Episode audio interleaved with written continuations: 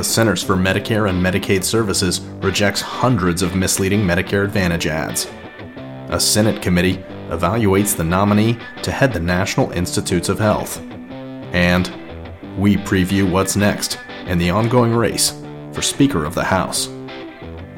For the week of October 23rd, 2023, from Capitol Hill in Washington, D.C., this is Health on the Hill, brought to you by Hart Health Strategies. I'm Matt Duckworth.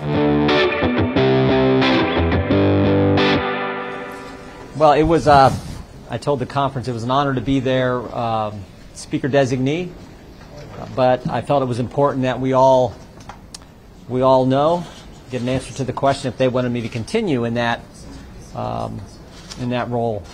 And so we put the question to them. They made a different decision. Um, I told the conference that I Kicking off this week's episode with news from Capitol Hill, where the House of Representatives remains without a speaker following a closed door Republican conference vote on Friday to drop Representative Jim Jordan, a Republican from Ohio who you just heard, as the party's nominee.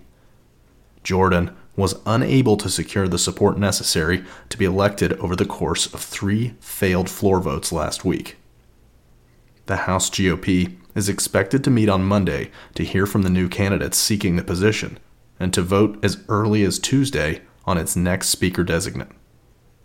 The members currently running for the position include House Majority Whip Tom Emmer of Minnesota, Republican Study Committee Chairman Kevin Hern of Oklahoma, House Republican Vice Conference Chair Mike Johnson of Louisiana, Representative Pete Sessions of Texas, Representative Austin Scott of Georgia, Representative Byron Donalds of Florida, Representative Jack Bergman of Michigan, Representative Dan Meuser of Pennsylvania, and Representative Gary Palmer of Alabama.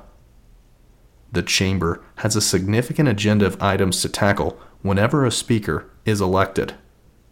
The current continuing resolution funding the federal government expires on November 17th.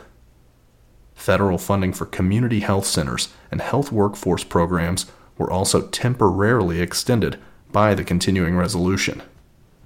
Both the Pandemic and All Hazards Preparedness Act and the President's Emergency Plan for AIDS Relief Program authorizations expired on September 30th, with only certain PAHPA authorities temporarily extended by the continuing resolution.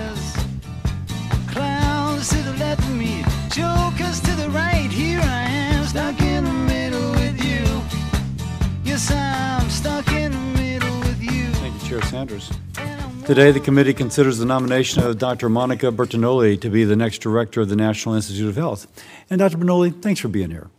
Thanks for taking on this job and going through this committee, which I know must be stressful, but again, very. Shifting to news from the Senate today, um, yeah. where President Joe Biden's nominee to serve as the director of the National Institutes of Health, Dr. Monica Bertagnolli, declined to specify what steps she would take to lower drug prices during her confirmation hearing before the Senate Health, Education, Labor, and Pensions, or HELP Committee, last week.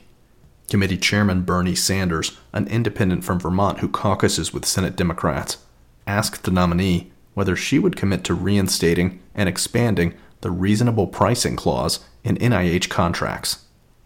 While Burton only agreed that taxpayers deserve a fair return on their investment, she did not explicitly commit to whether she would or would not use the reasonable pricing clause if confirmed. The Help Committee is scheduled to vote on Bertagnolli's nomination on Wednesday The Issue of um, building out and expanding the mental health care workforce is a crucially important issue. I hear about this all the time.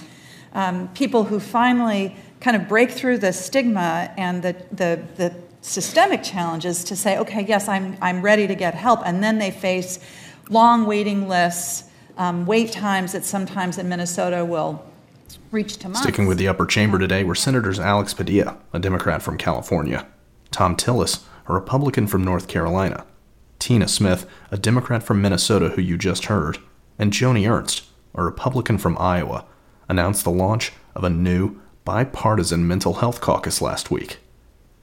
The 10 member caucus will focus on addressing healthcare workforce issues, raising awareness of the 988 crisis hotline, and effectively implementing the bipartisan Safer Communities Act. The other members of the caucus include Senators Cory Booker, a Democrat from New Jersey, Shelley Moore Capito, a Republican from West Virginia, Susan Collins, a Republican from Maine, John Fetterman, a Democrat from Pennsylvania, Amy Klobuchar, a Democrat from Minnesota, and Lisa Murkowski, a Republican from Alaska. Moving on today, where leadership of the House Education and Workforce Committee have weighed in on the Biden administration's proposed expansion of mental health parity requirements. The regulation builds on the Mental Health Parity and Addiction Equity Act by mandating that insurers analyze the outcomes of their coverage policies. In her comments submitted on the proposed rule, Committee Chair Virginia Foxx, a Republican from North Carolina, argued that the regulation will, quote, serve only to weaken parity compliance by giving prominence to bureaucratic reporting, paperwork, and audits, unquote. Ranking member Bobby Scott, a Democrat from Virginia, and Health Subcommittee ranking member Mark DeSaulnier, a Democrat from California, however, expressed support for the proposed rule and urged the administration to further limit the exceptions to the non quantitative treatment limitation requirements contemplated by the proposal. Dianne Feinstein, Butler announced her decision in a statement saying, quote, what kind of life I want to have, what kind of service I want to offer, and what kind of voice I want to bring forward. Her candidacy, candidacy would have added to an already crowded. Winding down today, where Senator Laphonza Butler, a Democrat from California who was recently sworn in, has confirmed that she will not run for a full Senate term in 2024. Butler, a labor leader and consultant, was recently appointed to fill the seat of the late Dianne Feinstein. Senate Majority Leader Chuck Schumer confirmed last week that Senator Butler will take the late Feinstein seat on the Judiciary Committee. Senator Kyrsten Sinema, an independent from Arizona who caucuses with the Democrats, will take her place on the Appropriations Committee. And Senator Mark Kelly, another Democrat from Arizona, will fill her seat on the Intelligence Committee. Attention! The Centers for Medicare and Medicaid Services has officially authorized new benefits that Medicare Advantage plans may include. To get the benefits you deserve, you can call the Medicare Coverage Helpline. Final news today, where the Centers for Medicare and Medicaid Services rejected more than 300 misleading advertisements for Medicare Advantage plans in the lead up to this year's open enrollment period. For the first time, and in response to complaints about Medicare Advantage ads, the agency reviewed more than 1,700 ads between May and September. Of the more than 250 ads submitted by third party marketing organizations, 192 were rejected. Plans were permitted to start advertising on October 1st, ahead of open enrollment, which runs from October 15th through December 7th. The Senate Finance Committee convened a hearing on the subject of deceptive Medicare Advantage marketing practices on Wednesday and heard testimony from the Ohio Department of Insurance, Security Health Plan, and Chapter, a technology enabled Medicare and retirement navigation platform. The meeting will come to order. Welcome to the Ways and Means Committee organizing meeting for the 118th Congress. The Committee on Energy and Commerce will come to order. The chair recognizes herself for an opening statement. Um, and it's a pleasure to bring together the first meeting of the Finance Committee in the 118th Congress. Good morning. The Senate Committee on Health, Education, Labor, and Pensions will come to order. All right, we did it. We end each week's episode with a call to order, where we lightning round congressional meetings and hearings in the near future that you need to know about. First, on Tuesday, October 24th at 10 a.m., the House Oversight and Accountability Select Subcommittee on the Coronavirus Pandemic holds the hearing Reforming the WHO, Ensuring Global Health Security and Accountability. Second, on Wednesday, October 25th at 10 a.m., the Senate Health, Education, Labor, and Pensions, or HELP Committee, convenes an executive session to consider the nomination of Monica Bertagnolli to be the director of the National Institutes of Health. Third, on Wednesday, October 25th at 2 p.m., the House Energy and Commerce Subcommittee on Health gavels in a hearing titled Supporting Access to Long Term Care Services and Supports, an examination of the impacts of proposed regulations on workforce and access to care. Fourth, on Wednesday, October 25th at 3:30 p.m., the Senate Veterans Affairs Committee hosts the hearing VA Accountability and Transparency: A Cornerstone of Quality Care and Benefits for Veterans.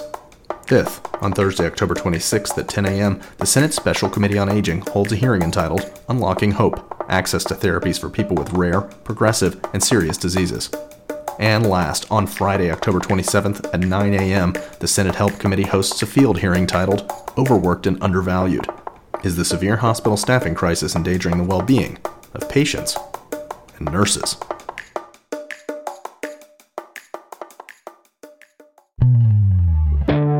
Thanks again for tuning into this week's episode of Health on the Hill, brought to you by Hart Health Strategies.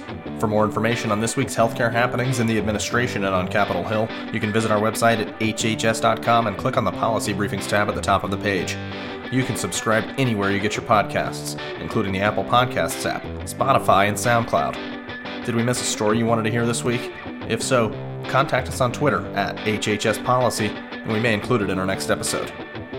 Have a great week and stay healthy.